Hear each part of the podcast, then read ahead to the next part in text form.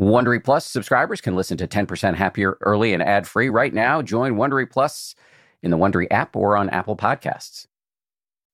I was going to ask Dan sort of where we're going, but I might just have to wait and see. Well, I don't have an answer to that question. I love it. This is called the the practice of uncertainty. From ABC, this is the 10% Happier podcast. I'm Dan Harris. Hello. You were just listening to the great Jack Kornfield teeing up in our pre show banter what emerged really as the theme of our conversation. We'll get to that in a moment. First, one announcement. As you may know, we've been offering free access to the 10% Happier app to healthcare workers, including doctors, nurses, techs, custodians, EMTs, folks who work in administration, and more. We've had nearly 30,000 people sign up, which we're really, really happy about. And now we want to expand free access to people who work in grocery stores or in food delivery. If you fit that description, go to 10%.com slash care to learn more. That's the same website, by the way, for healthcare workers. And if you know somebody who fits that description, please send them the link. And for people in both of those fields, thank you for your work. We would not survive this thing without you. Okay, now to the show and a bad news, good news situation. Let's start with the bad news. Human beings are not wired for uncertainty. It short circuits our system. Uh, the mind wants to plan to work things out, and in a pandemic, that is basically impossible. The good news, though, is that meditation is perfectly designed to take the edge off, if not much, much more. Our guest this week is Jack Kornfield, a pioneering meditation teacher, prolific author, former Buddhist monk, and a clinical psychologist. We talk about how to use meditation to embrace uncertainty, the importance of getting in touch with your own quote unquote tainted glory, and why we should not fear the schmaltz. That last one was mostly for me. Here we go. Jack Kornfield. So thanks for doing this. I really appreciate it. I'm delighted to be talking to you again. And so thank you. My pleasure. You know, before we started recording, you said you were interested in talking about how this situation is an initiation. And I have no idea what you mean by that, but I'm really curious. What do you mean by that? What I mean is that in every human life, if we are to grow in consciousness and understanding, we will go through what are called initiations, and sometimes they're deliberate, and sometimes they come to us as a blow, as in Greek they call it a katabos, where all of a sudden you get a cancer diagnosis, or someone close to you gets in an accident and dies, or your business goes belly up, and you have to deal with that. And in traditional cultures, a young person wasn't considered ripe or wise until they'd gone through an initiation. So in the Maasai people in East Africa, they would traditionally send a young man out into the wilderness with a spear to bring back a lion and show that he had the stuff to be considered an adult. And of course, for young women, the great initiation was actually to give birth, which was both magnificent and dangerous in that time, and to become a mother from being a girl and there are initiations in cultures all around the world for people to prove themselves. And we, we long for it as young people.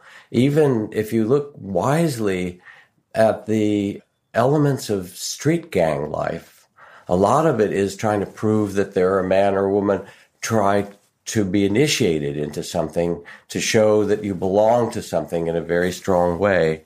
And it turns out that, of course, in this case, we could call the coronavirus what we're going through a worldwide initiation. And if we do it wisely, or if we do it consciously, there's some things that we can learn from it that we almost couldn't learn any other way. And I want to read you a passage, a bit of a paragraph from a Zen teacher named Karlfried Durkheim. He says, The person who's really on the path, when that falling upon hard times will not, as a consequence, turn to those friends who offer comfort and encourage their old self to survive. Rather, they will seek out someone who will faithfully and inexorably help them to risk themselves so that they may endure the difficulty and pass courageously through it. Only to the extent that a person exposes themselves over and over again to annihilation can that which is indestructible be found within them. In this daring lies dignity and the spirit of true awakening. And we see this in the healthcare workers who've chosen to go in, the nurses and doctors, knowing that they and their families are at risk, but also saying, This is what I took my oath for. When I was a young medical student or a young nursing student, this is the, the oath that I took to protect, and now let me live up to this. And it will change them in profound ways, as it will all of us if we take this as a place to grow in heart and spirit rather than as something that's simply being done to us. Does this make sense to you? It does. I have a million questions, but it does make sense. I just noticed maybe it's because of the digital connection here. Maybe I'm reading something into it that wasn't there, but it sounded like you were getting emotional when talking about the sacrifices made by the healthcare community. I was.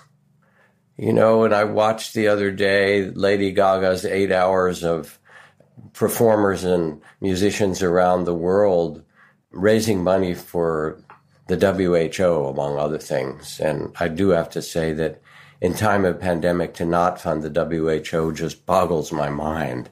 But in any case, the parts that were most moving to me were the videos of people on their balconies in, in New York cheering the healthcare workers at the shift change were the videos of the physicians, or it didn't matter the truck drivers and the people stocking the supermarkets and the, all of those. That I found to be um, humanity stepping up in a way that we can and must do this together. And somehow, in the midst of this tragedy, there is also something new that wants to get born. And it's both outward, for we see that we're an interconnected world in ways that we had not been willing to acknowledge. And we have to feel it and globally, whether it's the climate change or the healthcare system, but equally so inwardly that we have to grow in new ways in our heart to feel connected with something deeper about what matters to us. And in a way, Dan, you know, as a meditation teacher, people think meditation in some way maybe it quiets the mind, it helps reduce stress, which all the neuroscience shows it helps with emotional regulation and stress reduction and and so forth. But it's really an invitation to something deeper, which is to remember what truly matters in us and to live from that place of presence and a kind of inner courage and, and dignity and, and love no matter what. You may have answered the question I was going to ask, but I'm going to ask it anyway, which is in response to the first question about initiation, one of the things you said was if we go through this wisely, I believe was the term you used, then it is a chance to grow. So, what do you mean by that? If if I hear something like that, and I say, yeah, yeah, I, I, I want to go through this wisely. What do you mean specifically? Let's speak both collectively and then individually. Because I know when I meditate at the end of the day, and I've gone through my day doing teachings and podcasts like this and, you know, tending the house and all the things that we have to do. When I sit and quiet myself, I find that underneath that quiet, there are some very deep feelings. There's fear, there's a kind of grief, there's a sadness that's there. If I really tune in, along with a deep love and a caring, all these kind of powerful emotions, and a lot of it held in my body, which is kind of picking up the environment of this epidemic and going into fight, flight, or freeze like uh, you know being chased by some foe, which we are in some strange way, an invisible one.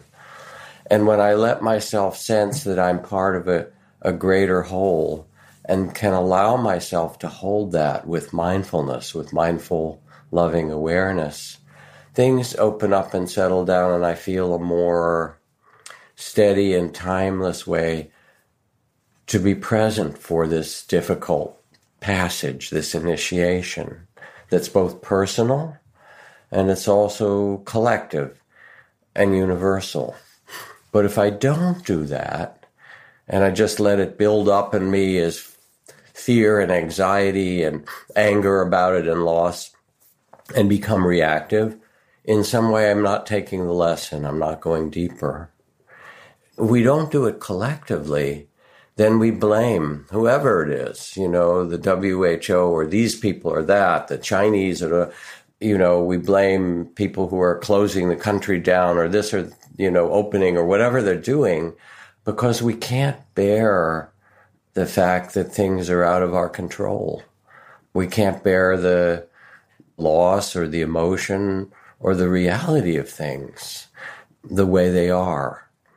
The neuroscientists call the development of wisdom, in part that you asked about, as expanding the human window of tolerance. And I love this phrase because it has a kind of double meaning, if you will. It means that we're able to tolerate our own uncertainty, our own insecurity, our own vulnerability. And there's no one listening who isn't vulnerable. As the poet Rilke says, uh, something like, ultimately it's upon your vulnerability that you depend. We depend on the healthcare workers and the people carrying our groceries to the store and we depend on the people around us who are sequestering themselves or keeping a social distance we depend on each other to survive. So we're vulnerable. And when we can tolerate our vulnerability, then we don't project it out on others, but we become more stable and steady. And in the end, we actually become more loving because we're able to be present for what Oscar Wilde called the tainted glory of our humanity, our full humanity, with, you know, all the joys and sorrows that make us a human being. So it's outer tolerance where otherwise we blame other people. And I guess I have to say this politically because it's important. James Baldwin wrote at one point, uh, he wrote, he believed that one of the reasons that people cling to their hate and prejudice and racism so stubbornly is because they sense that once hate is gone, they'll be forced to deal with their own pain. And so we have as a culture periodically the enemy du jour. When I was growing up, it was the communists. You know, they're coming back around. That was a good enemy. But then it's the Muslims or the immigrants or the Mexicans or the gays or the blacks or, or whatever because we can't deal with the fact that the economy of the world is changing or that the world we knew it is not the world of our childhood and new things are happening, many glorious things and difficult things with our own insecurity. And if we can, then we don't blame it on others, but we take our seat, if you will, with some dignity in this life and become able to be present for it with a loving heart. So let me pick up on that term you used about taking your seat, because I heard you describe your meditation at the end of the day, kind of tuning into what's happening with you. You use the term loving attention, all of which can produce a kind of tolerance that can change the way you show up in the world. I'm going to channel a, an early stage meditator or a meditation curious person who might ask, how do I actually do what you just described? And it's a little unfair because you've been doing this for 50 plus years. So it's second nature to you. But for a rank and file meditator, how do we tune in in the way you described? I love your phrase, rank and file meditator. Those who've just joined the union or the team or the or a tryout. They don't even know whether they want to join the damn team, but they see people out on the field and they say, "All right, what the hell? I'll try it." I mean, it's a really important and kind of essence question. So you take your seat, and of course, meditation isn't just sitting. You can do walking meditation, eating. You can do a meditation a mindful presence with another person or, or in the world.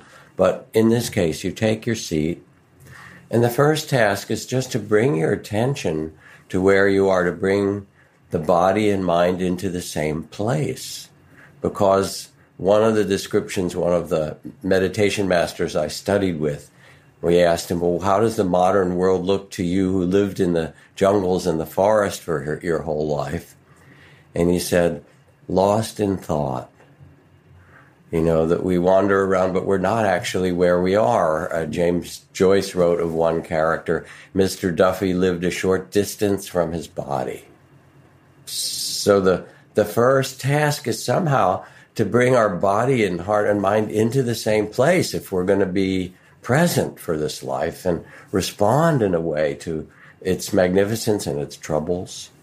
And that means you sit quietly and you find a way to inhabit your body. And it might be to feel your breathing. That's one very common meditation practice. And to sense it over and over for some time. And as you do, as you feel the natural rhythm, you don't, it's not to become a good breather, but as you feel the body breathing itself, then you notice in the background the thoughts rise and fall and the emotions come and go. And you feel how the breath breathes itself in the middle of it and things begin to settle and stabilize. But there are other practices too. You can do a practice of scanning through your body, relaxing each part as you do. And again, whatever you use to steady and bring mind and body together, all these other things will come and go as waves around them then once you've begun to quiet yourself a bit, you have the opportunity to turn that capacity of mindful attention, what I'm calling mindful loving awareness, to begin to notice what's cooking, what's happening. And it might be emotions of fear or longing or love or, or anger or disappointment or impatience. Or it might be sensations in the body where your body's accumulated in your jaw and your shoulders and all these places, all the tensions of the day or the week. And then the meditation doesn't make it worse.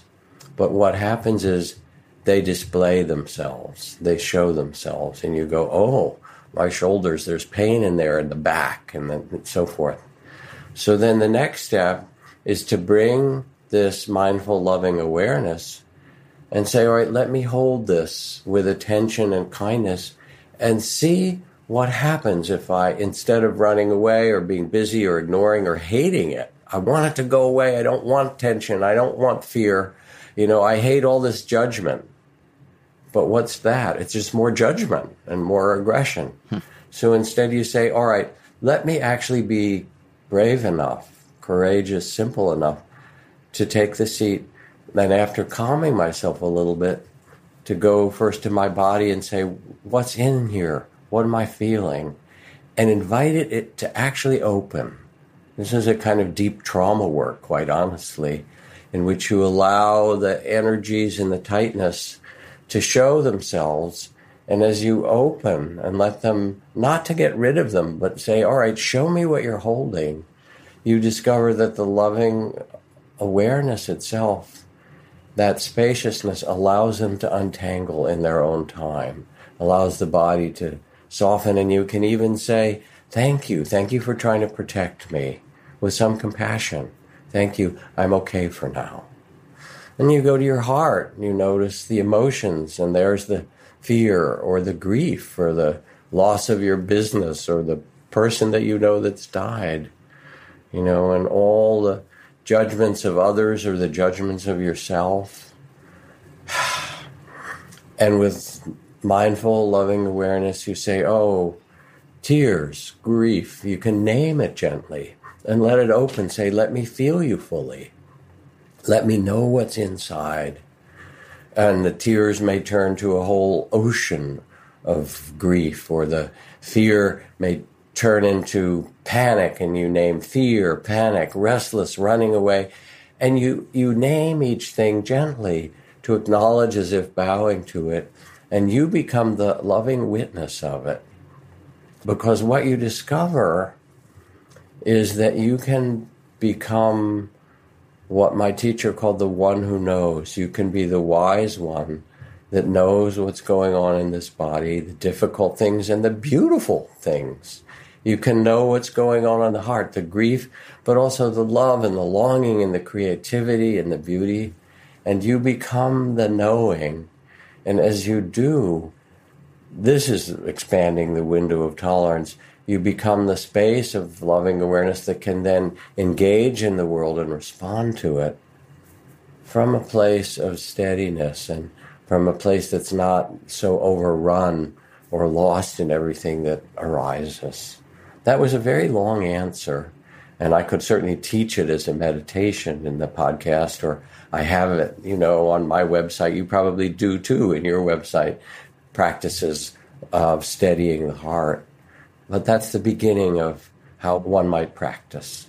You're in a welcoming, safe place for long answers, so don't hesitate there you know, to pick up on a thing, a phrase you've used a bunch, this loving awareness, which I feel like, and I can't remember if I've mentioned this to you in any of our prior conversations, but I, f- I feel like part of my prejudice blinded me to the power of that expression because I found it to be schmaltzy. Yes. So uh, what I was doing, I noticed in my own practice, and I really didn't notice this until I got deeper into love and kindness meditation in large part through your your student Spring Washam, the great meditation teacher Spring Washam, that my mindfulness had a certain clinical, cold, it's uh, aversive flavor to it because I was, you know, looking, I would sit, watch my breath, and then notice whatever came up. But it, was uh, you know I didn't realize I wasn't that excited that uh, panic or fear or a lot of selfishness was coming up, and it was only when I started to sort of warm up my inner weather through love and kindness practice that I started to realize how important loving awareness as opposed to just awareness is. And, and if you don't like loving awareness, you can call it friendly awareness. Friendly awareness, kind attention, those yeah, are fine. Yes. I mean, it is a little bit schmaltzy, but it turns out to be the reality. Because without it, mindfulness not only becomes dry, but what you point out is it can become unconsciously a way of judging. Oh, there's fear. I, I don't really like that. There's a, you know, anger. I shouldn't be angry. There's judging. Oh, I should stop judging. Except what's that? It's just another judgment.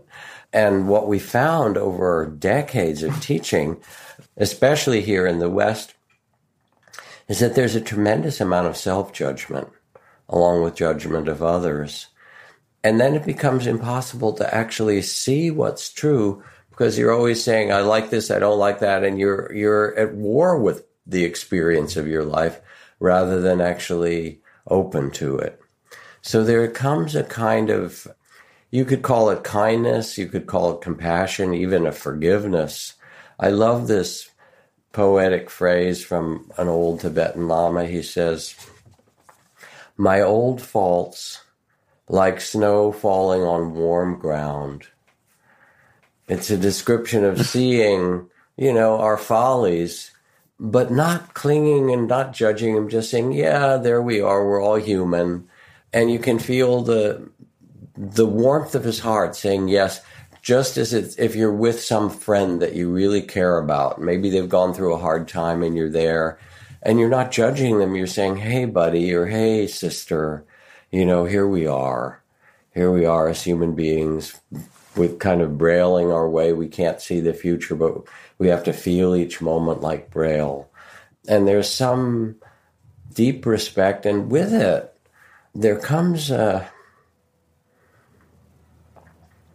a kind of inner,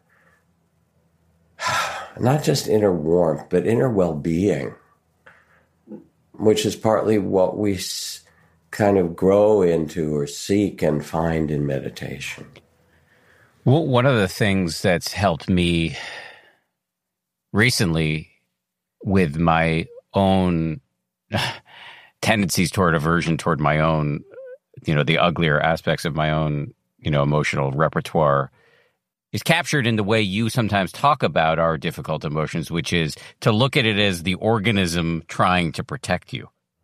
Yes, absolutely. And then you can thank it. You know, fear is trying to protect you.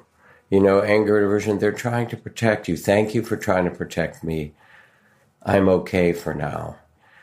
But you see all these judgments, and one of the things that people find when they're neophytes, when they begin to meditate, they're there for a long time, hmm, but they become more shocking in the beginning is how many judgments there are in there. Whoa, I'm judging all the time. And I kind of remember talking with my friend Ram Dass, who was otherwise known as Richard Alpert when he was the Harvard professor and, you know, spiritual teacher. And he was with his guru in India. And his guru gave him these very, very simple instructions, but deep. He said, Ram Dass, tell the truth. You know, God, that's something we really need now a lot. Tell the truth, Ram Dass. And then he would look at Ram Dass and he'd say, Ram Dass, love everybody. Ram Dass, love everybody. And Ram Dass says it was driving him a little crazy because he was surrounded by a group of other Westerners who had heard about him, when, especially when he published that book, Be Here Now, that was a big special kind of bestseller at the time. And some people had come. he said, All these people came and they're full of themselves. They want something. They're needy. They have big egos. You know, they're showing off. They're grasping, whatever. I hate these people. I loved it when I was just here with my guru and a few people. I hate them.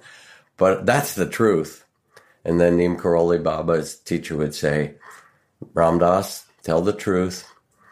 Ram Dass, love everybody. And then one day, Neem Karoli Baba looked at him with the eyes. In India, they call it the glance of mercy. Thomas Merton, the Christian mystic, talked about it as seeing the secret beauty. When somebody looks at you with so much love that it goes in somehow. You, you don't deserve it. You can't understand it, but it rewires your cells. And he looked at him with so much love, every part of him. And he said, Oh, I understood what he was teaching. And I looked around at all these neurotic Westerners that were annoying me. And I saw them as children, you know, grown into whatever. And he said, And I loved them. And I realized that I could love them and I could love myself and I could tell the truth. And it was a different truth and a deeper one. So this is something that starts to happen. And people get worried, well, I'll be soft. I live in New York. I don't want anything schmaltzy. I mean, this is a tough, tough town, right? You got to be on your guard. You got to, you know, get one up on everybody. I don't know. Nelson Mandela says, it never hurts to see the good in someone. They often act the better because of it. Mm. To see the secret beauty in another being it affects them. And yeah, some of them will still try to take advantage of you, but what you have is your integrity and your vision and your truthfulness. And no one can take that from you. So when you meditate, in some way, you start to be able to hold all of this with your mindfulness, with your kind attention, if you will, and say, yes, this is our humanity and I can be steady and compassionate. Thank you for all the ways you're trying to protect me, body and mind, and live from that place. More 10% happier after this. The Taste the Mediterranean sales event is going on now through March 19th at Whole Foods Market. It's a store wide event packed with flavor. My family and I are regulars at Whole Foods Market. We've got one, I think, less than a mile and a half away from our house. This Taste the Mediterranean thing sounds pretty cool. Uh, they've got Mediterranean inspired flavors. You can save on Parmigiano Reggiano, charcuterie, and ground lamb.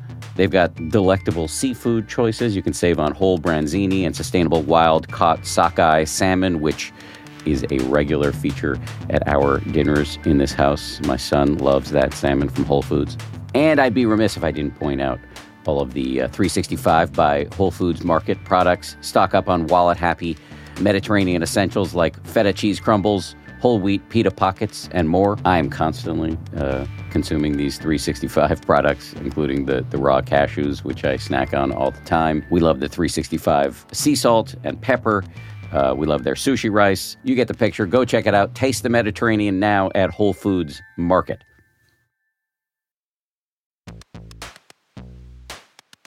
Audible lets you enjoy all your audio entertainment in one app. You'll always find the best of what you love or something new to discover. They offer an incredible selection of audiobooks across every genre, from bestsellers and new releases to celebrity memoirs, mysteries and thrillers, motivation, wellness, business, and more.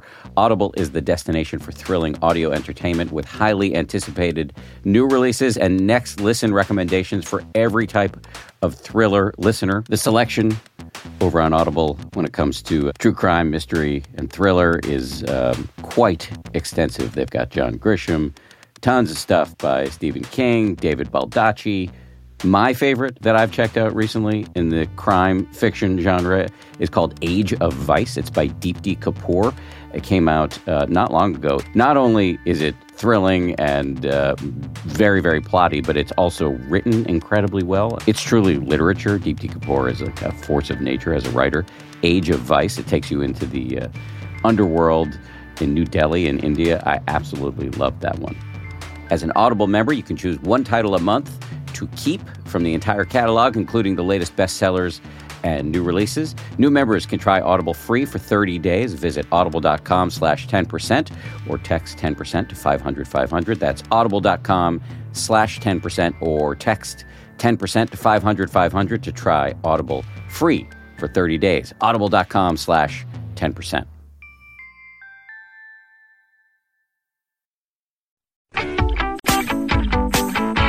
Do you ever get to times in your own meditation where it's too much to take it all in?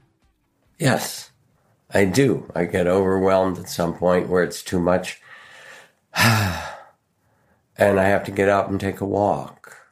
I think it's really healthy. And, you know, people make everything like either it's too precious, I got to meditate and have some meditative state, or they turn it into a grim duty. All right, you know, I worked out. I got my trainer to work virtually with me, and I'm on a diet, and I'm I get my virtual therapy, and we kind of all the whole self improvement game and so forth. It's not that. Now I'm going to meditate. It's some new self improvement grim duty I have to do. Even though it can be difficult, it's primarily an act of care. It's primarily an act of love and it's an art. So if I sit and I get really overwhelmed because my daughter calls me and her first responder husband, who's a paramedic and firefighter, says a number of the people in his department have the virus. And I go, what will happen to him and their family? And that's hard to hold. And I get some tears and some fear.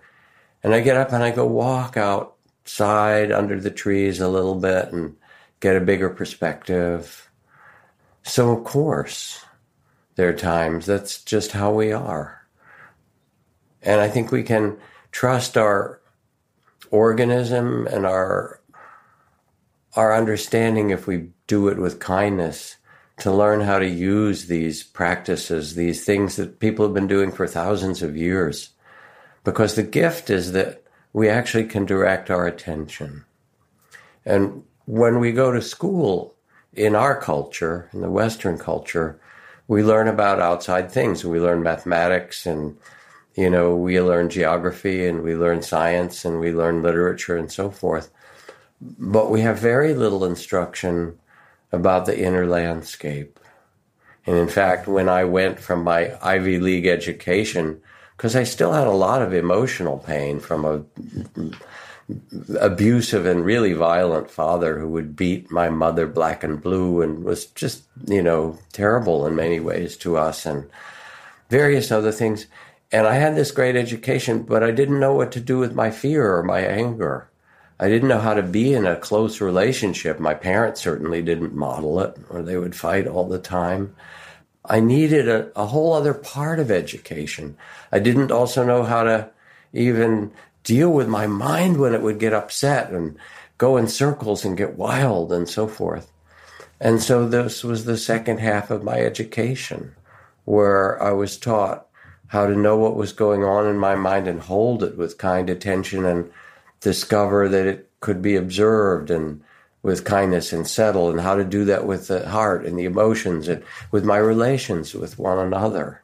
So we have this amazing gift as human beings of being able to direct our attention. And when we do in meditation, we direct it within ourselves. We can not only start to learn what's going on more deeply, but we also come to a, a well of, or a deep place of steadiness and greater understanding and less kind of unhealthy criticism and more a compassionate heart. And that's born into us. You know, of course, babies can be selfish. I want that, or little kids.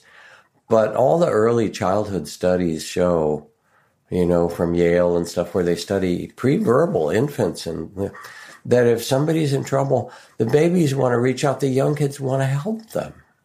It's wired into us as a species, as a, into our consciousness. And we can return to that to care for ourselves and one another. So you could call the practice of mindfulness really the practice of care.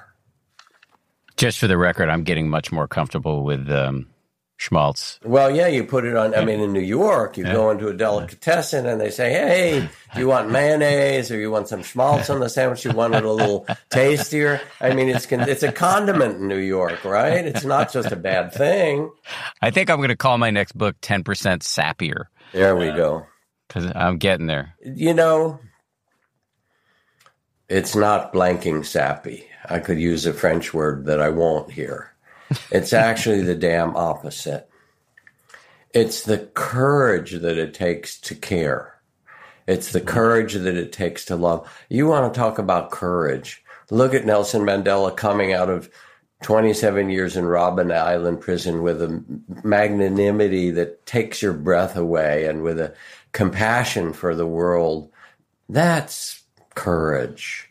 You know, you look at somebody, the, some of the Nobel laureates, the Kenyan woman, I'll think of her name in a moment, who got the Nobel Prize for the green belting East Africa and started planting one, two, three, ten, a hundred, a dozen trees until they ended up planting 51 million trees. And she was thrown in prison, which these days, of course, is a good sign for somebody who's doing something worthwhile in many cases as an activist. That was courage.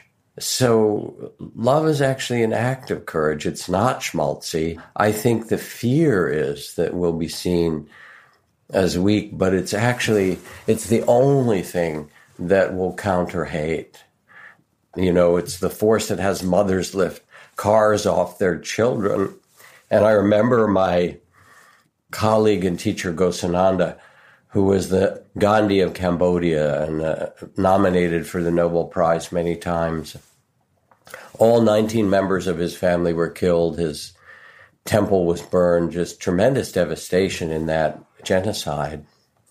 For 15 years, he led refugees who'd fled the country to camps back to their villages. He said, We can't go back in a bus or the back of a truck or take a train. You have to reclaim your village and your land and your life step by step. And so he'd have a thousand, two thousand people behind him, and he would ring a bell, and they'd walk through the killing fields or skirt the minefields, and he would have them chant with him the whole way. Hatred never ceases by hatred, but by love alone is healed. This is the ancient and eternal law. And talk about schmaltz. This is not schmaltz, baby. This is the real deal. 1000% agreement over here. And actually brings me to a question that I had on my list of things that I wanted to talk to you about because as we sit here several weeks now into this pandemic, regrettably but not surprisingly, even a virus can become a partisan polarizing issue. And we're Americans. We know how to misuse anything. yes. And I can sense from some of the comments you made about the WHO where you sit on the on on the political divide. And I'm not particularly interested in getting into the politics sure, per se, but sure. I am I am interested in getting into how can we use the caring, courageous love that you just spoke about so eloquently at a time when we're yet again at each other's throats at a time when we ought not to be. We really need each other. Well, in this case, I find something rising in me. I'm going to blame the media. Go for it. You have to indulge me for a moment. Sure. Consider yourself indulged. You know, if it bleeds, it leads. That in fact, both whether it's the the demonstrations of people who say open it up or even you know lock her up against the governor of Michigan or something like that because she wouldn't open things soon enough. There's a lot of anger in the culture.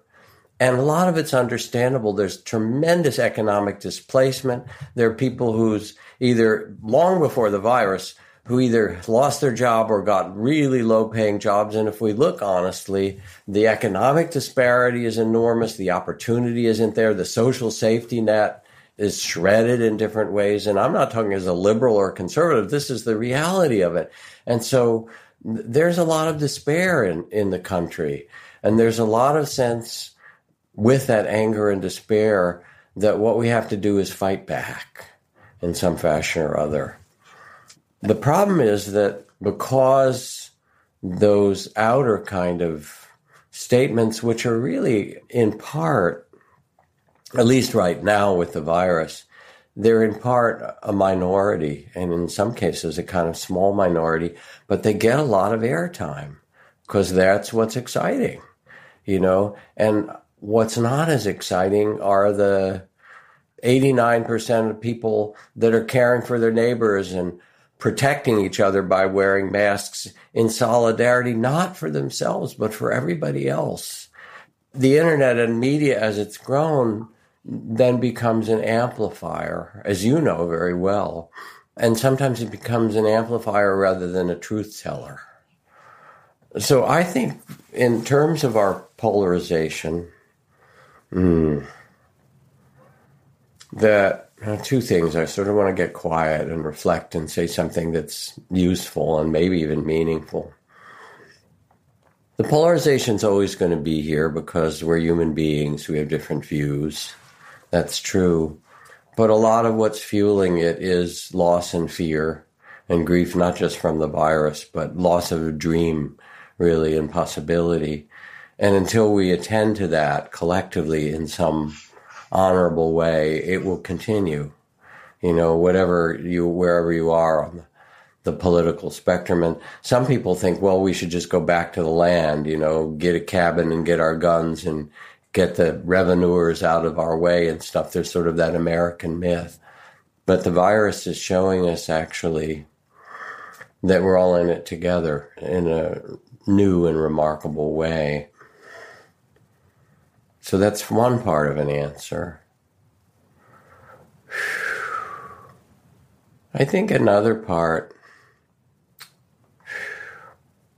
maybe is a visionary part that rather than focusing on the differences, whether they're partisan or otherwise, to recognize that it's time for each of us to bring our medicine to be the uplifting music, to be the lamp in the darkness or a carrier of hope, because it's humanity is enormously creative. And we're now in a time where things are getting broken apart. When we started with initiation, that's part of it, that you descend into the underworld, things die, things get torn apart in ways you couldn't imagine. You face destruction. But that's not the end of the story. It never is when things break apart, something new will be born. And I think it's really important that after this hardship, as life refreshes itself, you know, as it is now, you've got the spring crocus blooming in New York and the plum trees, and I see the newborn fawns out here in the spring wandering in the fresh grasses. And within you, in every cell and fiber in the depths of your heart, is a healing power and the unstoppable power of renewal. And that is really what what's asked of us in this time to focus on what we can bring and how we can vision caring for one another and rebuilding our world um, from the lessons that we learn. And to me, then meditation becomes a way of quieting the heart, you know, quieting the mind. To begin with, the first step is quiet the mind and tend the heart. And that's like breathing in and then breathing out with this place of presence and steadiness, then to go out into the world, you know, and add your beauty and your gift. In Zen, they say there are only two things you sit and you sweep the garden. And it doesn't matter how big the garden is, it's the garden of the world. So you quiet and the mind and tend the heart and steady yourself with courage and compassion. And then you go out into the world in your own way, even if it's virtually as we're doing. And you say, what can I add? And what vision do I have? And what is it that wants to get born that's something beautiful or meaningful or important coming out of all of this? We may have when we watch TV and we see people from the other side of the political divide, or we see these demonstrations, which I agree with you, you know, they're small and scattered, at least now, and don't represent the public opinion you see in the polls we may have various feelings about the people who with whom we disagree, but if we want to be a productive and useful citizen at this time, it sounds like you're saying ask yourself the question, how can I help, and then go do it. How can I help and then go do it? And when we see others on a different part of the political spectrum and see their anger, underneath anger is often fear and pain and hurt, you know and loss. Those kind of things often fuel anger. And so we can see them with a little more compassion and understanding and say, this is their expression. They're trying to protect themselves in the way that they can. And, you know, sometimes it's misguided. And we human beings have misguided ourselves in many occasions. But we can hold that with some understanding or compassion and then still add what we can that has integrity and true compassion in it.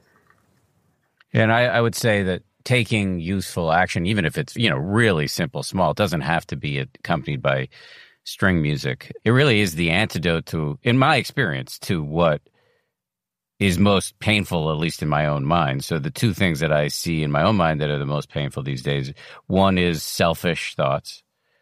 An antidote to that. I've said this before, but I, I can really see the difference in my own mind between what the flavor of my mind is when I'm thinking about how many likes I got on my most recent tweet versus when I'm running errands for my elderly neighbor those are two very easily comparable mind states, and the latter is much more pleasant. So I've noticed it's an antidote to selfishness. And the other mind state that I want to talk about here that I think is very common these days, and it's certainly one that I experience a lot, is uncertainty. The two mind states that I notice myself falling into that produce the most unhappiness is one, the aforementioned kind of selfishness. And the other is, and it's not unrelated, projecting forward into the future, trying to map out how is this thing going to go? When's it going to end? What's the world going to look like? What's my world going to look like? What's my son's world going to look like? And doing something useful and helpful is a great salve on that. But I, I wonder if you have any other thoughts about handling uncertainty. The first thing to say is it's uncertain, isn't it? And no amount of mental manipulation I mean, we're wired in some way for our survival needs to predict the future. If we saw the saber-toothed tiger in that part of the forest, we want to be able to remember it and predict, oh, in the evenings, the saber-toothed tiger swings by this way. I better remember that, right? So we're wired to anticipate that, which might harm us in some way. And so you can notice that you know, whether you call it selfish or not, it's also self preservation. And even when you're there, you are as in front of a large room. In this case, it's the virtual room, counting the house and seeing how many people are there, paying attention to you, and so forth. It's sort of underneath, all right, I want to feel important and I want to feel useful and I want to feel that I matter. I mean, if you look underneath that, that I actually do. So you could say, oh, it's ego, but it's something deeper than that. I want to feel that who I am matters.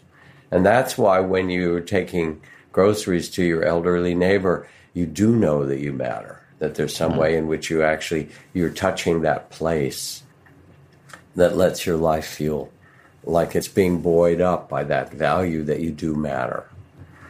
But the reality, and my my meditation master used to love to talk about uncertainty. We'd ask him all kinds of questions, and periodically, whatever question you would ask him, he would smile and he'd say, It's uncertain, isn't it?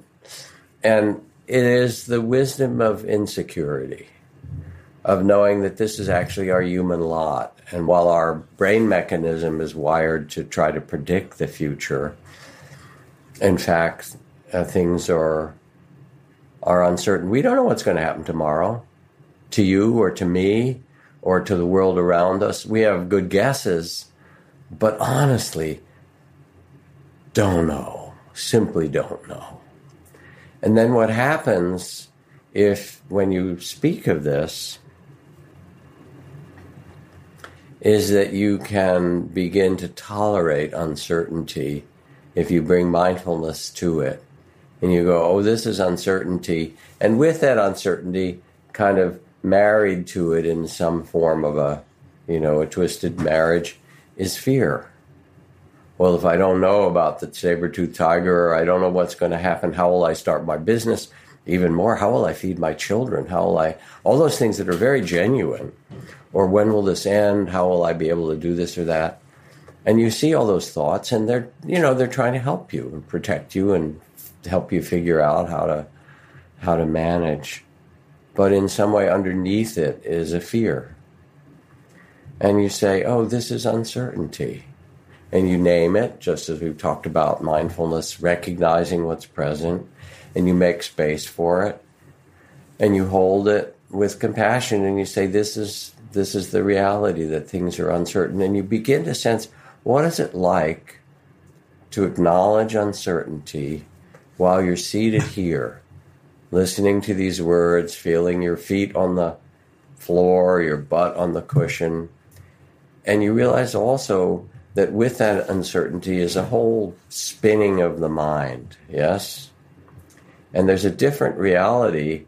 What is certain is that you're here and you're present and you can ground yourself where you are and you say, the truth is that things are uncertain. I wish they weren't. I wish I could know, but actually, we never do. I want to figure it out. Well, I'll do a little bit of figuring, but after that, I just spin in circles. Let me see if I can hold uncertainty also with kindness and say, all right, this is part of what we have to bear as human beings is uncertainty. And when you sense that you can bear it, it doesn't go away. It actually becomes instead a different kind of understanding. All right, it is uncertain. And now what I'm going to do is get groceries for my neighbor. Now what I'm going to do is arrange my next podcast or do my work for the studio. Now what I'll do is take a step at a time and a day at a time, but you do it in a steadier place because you're you're comfortable with uncertainty. You found your relationship to it not as fear or struggle, but as a as a bow and say, yes, this is this is the way that human incarnation is. It is uncertain.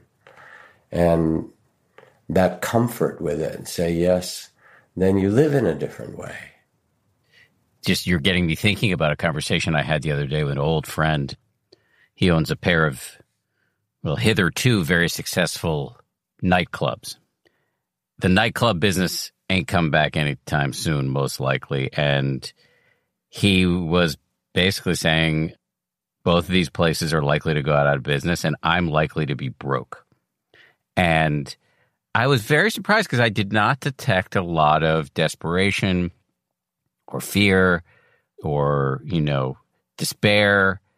I guess despair and desperation, same thing. I didn't detect that in him. And he said that there was something liberating about just surrendering into not knowing what the hell is going to happen. Well put. Well put. Yeah. We can fight with reality, you know, or we can say, well, this is, this is the truth of what's happening. Um, and who knows what will come out of it? He might start an entirely different business, or maybe he'll take the little bit of money he has and get a ticket to uh, Thailand and go live in a sailboat off one of those islands, you know, and work in a little nightclub there. So who knows what he's going to do with his life? It's almost like you're pressing the reset button. Now, I don't say this glibly because I am truly concerned about families who are not going to have the money they need to pay the rent or to feed their children. And this is an enormous difficulty that we face and maybe even a tragedy. So I don't want to make light of that in the slightest. And that becomes, if we want to do something, if things are uncertain, that becomes more our responsibility, whether it's our actions in our community, our immediate ones, helping with the food bank, giving money, or our actions in what we support politically or in other fashions in nonprofits, then again, that's a way to deal with uncertainty and bring in just what you described the kind of care where you feel different. Yeah, he was saying uh, he tries to show up and be, you know, right there and attentive and caring with his employees who are you know, hundreds of them who are freaking out, but he can't make any promises, and all he can do is just put one foot in front of the other. Here's Nelson Mandela again. I don't think I used this passage. I was talking about him. He says, Do not judge me by my successes, judge me by how many times I fell down and got back up again. Mm-hmm. And we have that in us. There's a kind of human spirit and resilience that we see all over the world and in extraordinary ways. The other thing I was thinking to discuss with you, because you're an interesting person, because you combine many decades of of really, really deep meditation practice, but you're also a, a psychologist. Yes. Many of us are locked down with our family members, and that can be complex. There have been predictions of, uh, you know, a wave of divorces coming out of this thing or maybe in the midst of this thing. I just wonder what thoughts you have about uh, family relations. I do have some thoughts. Right, they've said somehow that there's going to be more babies born and more divorces coming out of this, and I'm actually looking for the lyrics of a, a Dolly Parton song that I put somewhere nearby here. I can see you rooting around on the floor there. Yeah, yeah, yeah, yeah. I put it somewhere. Where the heck? Dolly, where did you go, baby? When I need you. But anyway, if I find it in a little bit, I'll I'll read it. This becomes one of the other tasks for us as human beings in this time. We now have to live close to one another. And in living close to one another, we get the good stuff, but we also we irritate each other and I mean, I'm not even talking about the issue of abuse, which in some cases is really a problem because people are are stuck together in a relationship that's been abusive. But even, you know, here Trudy and I are these long term, my beloved Trudy wife and long term meditation practitioner. She's also a great teacher and started InsightLA that has all these followers. We can get irritated with one another you know and then i have this little secret practice that i do when i do get uh, irritated and so forth beside acknowledging that irritation is just being human. It's just part of the dance of we're thin skinned in some part and we get touched in different ways and when we're close together it happens the more. My practice is to look at her and see her as a girl a young girl or, you know, a young teen or something.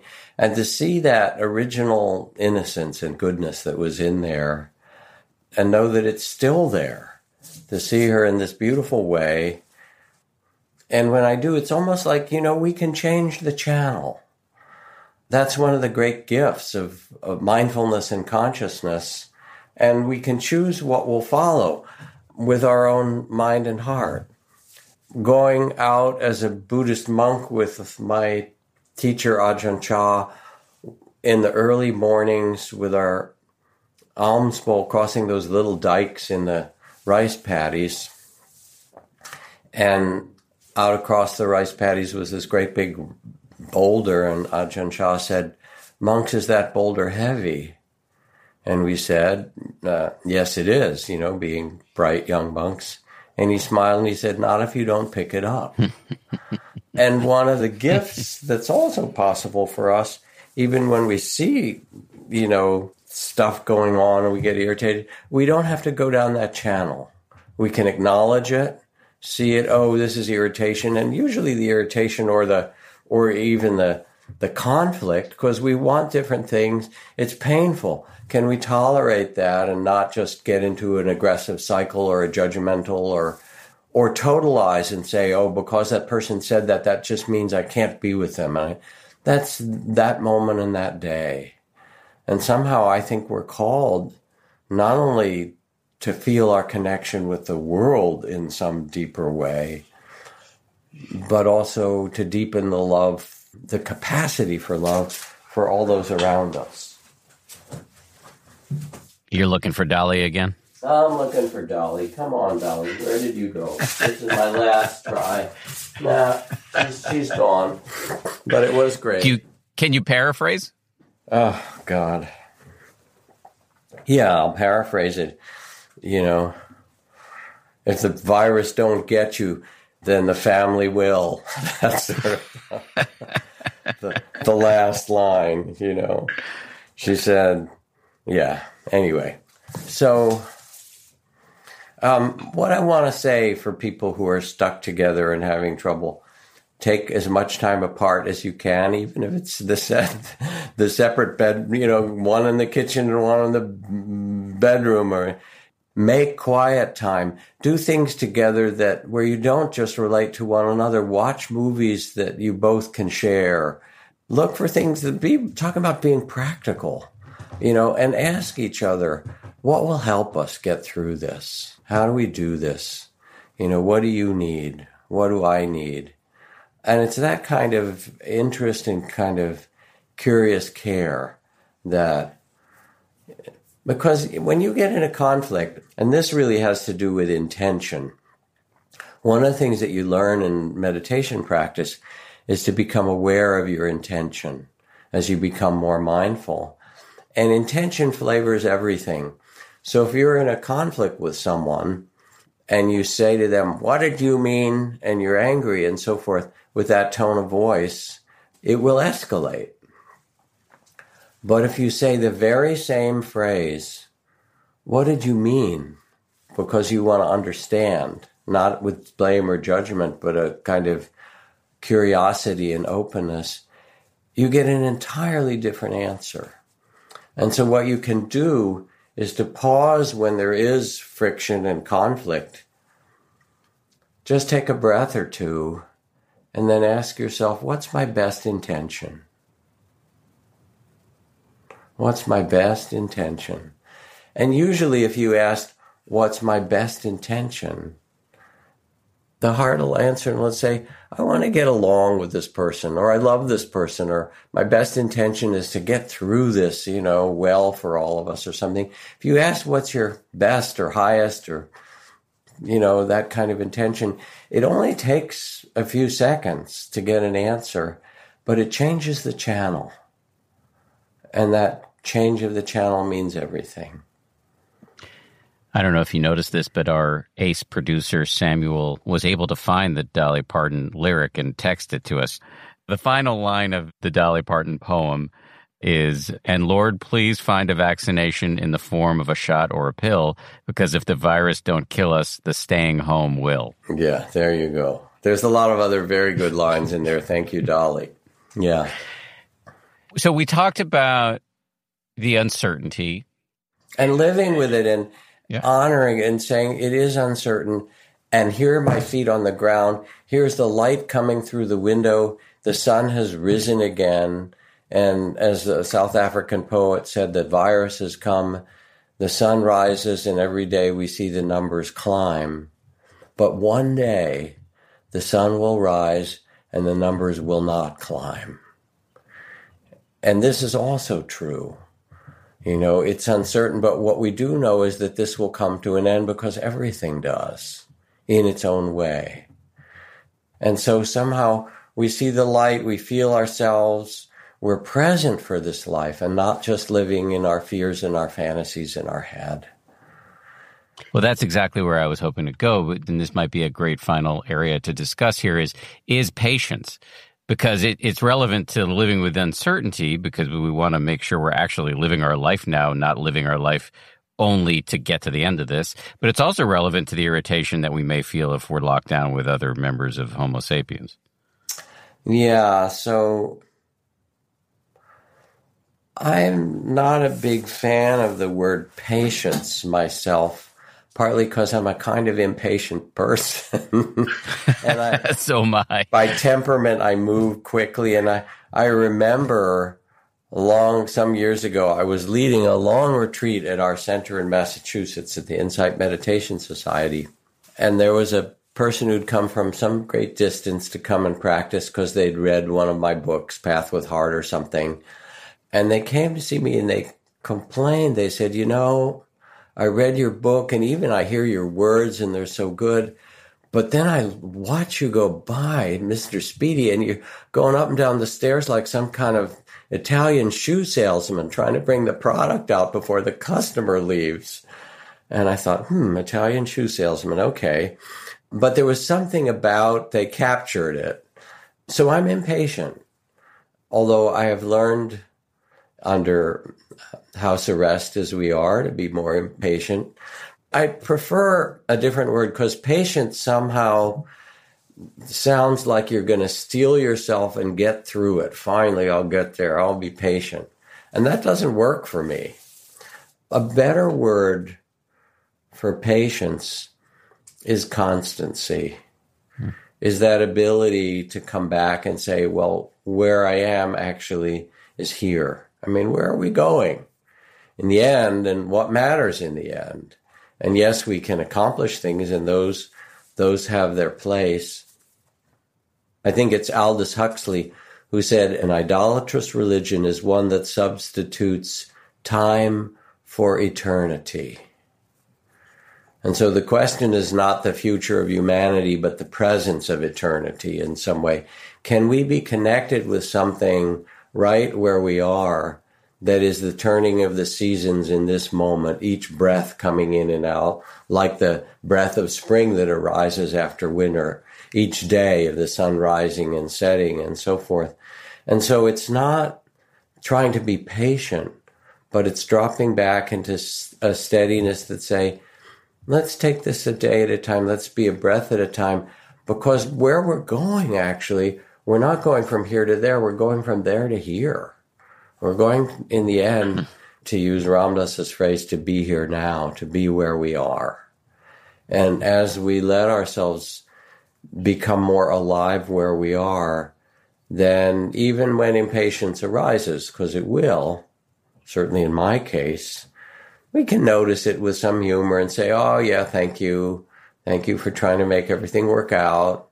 Thanks for, you know, your part in this. Uh, I'm okay for now. I'm here where I am and I'm doing, you know, what matters. And so in all of these, there comes a sense of the turning of seasons or the Tao or something, and that things will unfold and open and that we'll be able to respond better actually because we're present rather than just lost in our impatience and fantasies. I name it. It comes and I feel it in my body. There's an energy and a tightness. I go impatient, impatient. Show me how big you are. I hold it and let it open with loving awareness. Impatience, impatience. And as I do, it starts to soften. And I realize, ah, I'm just here. And that was a state that came. It wasn't something I have to believe. I don't have to pick the boulder up of impatience. And I also know there's a line from Tennessee Williams where he writes, The violets in the mountains have broken the rocks. That some of the most important things that happen don't happen in the time scale that we measure them by. The development of our life or our relationships or our heart, they're in a more mysterious time scale. And our constancy is just to tend them the way you would tend a garden. You can't pull the plants up or make them bigger. You can water them or take care of the pests or something. But in some way, we're here for the unfolding more than that we're in charge of it. And that helps me, um, along with just holding it all with a compassionate attention. This has been phenomenal. I'm just wondering before we close, is there something that I, you know, an, an area that you would would want to explore that I didn't give you a chance to? One thing I want to say in a different way is that we've talked a lot about meditation and mindfulness and described how you work with it. For many people, it's really helpful to have guided meditations for a time until they do it on their own. It's like training wheels on a bike or something. And if you go to my website, jackkornfield.com, there are a number of guided meditations steadying the heart in the time of coronavirus, compassion, healing, and vision in the time of coronavirus. And they're 10, 15, 20 minute practices. There are many, many other good teachers. There's Sharon Salzberg and Spring Washam and Joseph Goldstein and Tara Brach and Trudy Goodman, so many others, which you can find. But I want to commend those things to you because it's one thing to talk about it, and I've also enjoyed the conversation. It's another to get the support, really, in some regular way to try it. And I find again that starting the day with a little bit of quieting, letting the quiet or the stillness steady yourself before you go through what you have to do, or taking little mini pauses in the day, or sitting at the end of the day can make a really big difference, almost more apparent because we are stuck. You know, it's like a magnifying glass to our life. And then you start to see the the possibility or the benefits that come from it. Yeah. And uh, just well, a comment and then and then just another comment, which is um, the conversation I think is a great support to practice and the two can interweave really well. But I, in my experience, I think it's both or make you know the learning and the practice that really can support one another. And then also speaking of the content that you've been creating, yes, I recommend people go to your webpage, but also I believe you've done some stuff with your frequent partner in crime, Tara Brach I believe there was a day long retreat of you did. There are a number of retreats that you can do. There's half day retreats, day long. There's a mindfulness daily for free where you get 40 days of training, 15 minutes a day. And then for those who are interested, we also have a really wonderful online teacher training program for people who want to learn to teach mindfulness. So all that's there. And of course, I haven't mentioned what's on 10% happier, but I know you too have the whole array of meditations and podcasts and things that people can be a part of.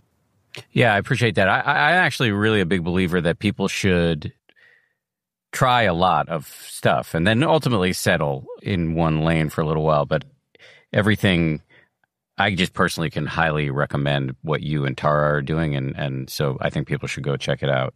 And also your amazing wife, Trudy Goodman, who was on our live meditation show we did uh, she, the other day, TPH Live, and she's incredible too. So, all the people you list, I strongly endorse. So, then a, a last thing to talk about. There's a, a beautiful poem by Thomas Centolella, and the title is also the first line. In the evening, we shall be examined on love, and it won't be multiple choice in the evening when the sky has turned that certain blue, the blue of exam books.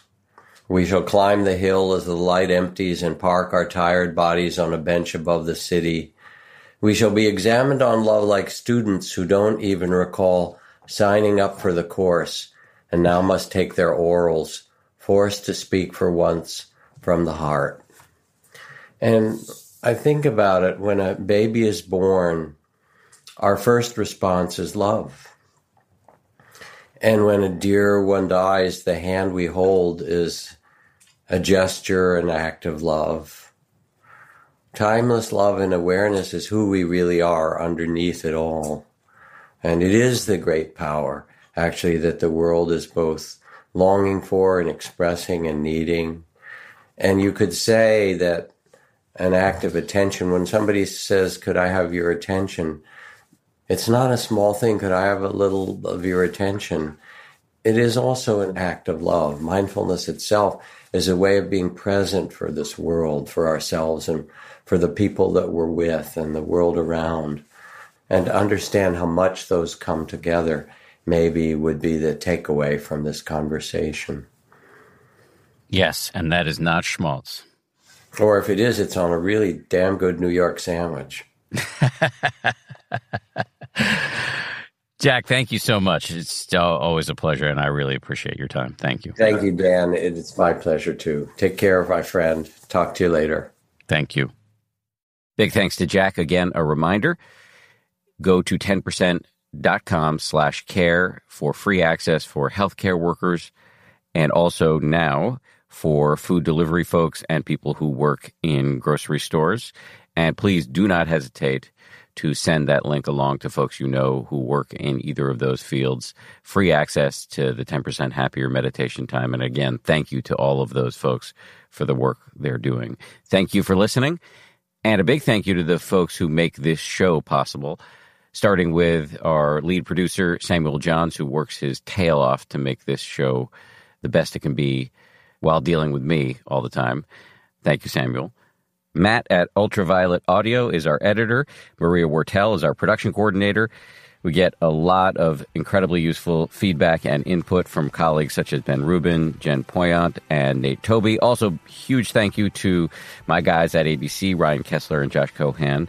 We'll see you on Friday for a bonus meditation from the great meditation teacher, Sebene Selassie. If you like 10% Happier, and I hope you do, uh, you can listen early and ad free right now by joining Wondery Plus in the Wondery app or on Apple Podcasts. Prime members can listen ad free on Amazon Music. Before you go, tell us about yourself by filling out a short survey at wondery.com/slash survey.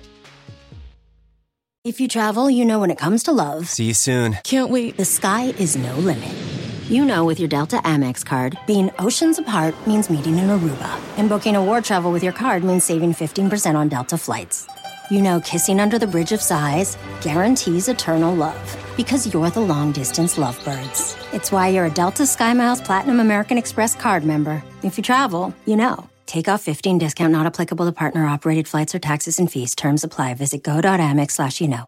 Welcome to Pura, the most pristine, safe, climate stable city on Earth. A haven amidst the wreckage. Here, you're safe from heat domes, superstorms, water bandits in the outer lands. There's no crime in Pura, no murder, no suicide. And best of all, there's no cost to join us. In Pura, we promise to keep you safe. They killed her! You took everything! In a world that doesn't feel so safe anymore, we're waiting for you. Here, in Pura. The Last City is a new scripted audio drama from Wondery. Enjoy The Last City on the Wondery app or wherever you get your podcasts. You can binge all episodes of The Last City right now, ad-free on Wondery Plus. Get started with your free trial at wondery.com slash plus.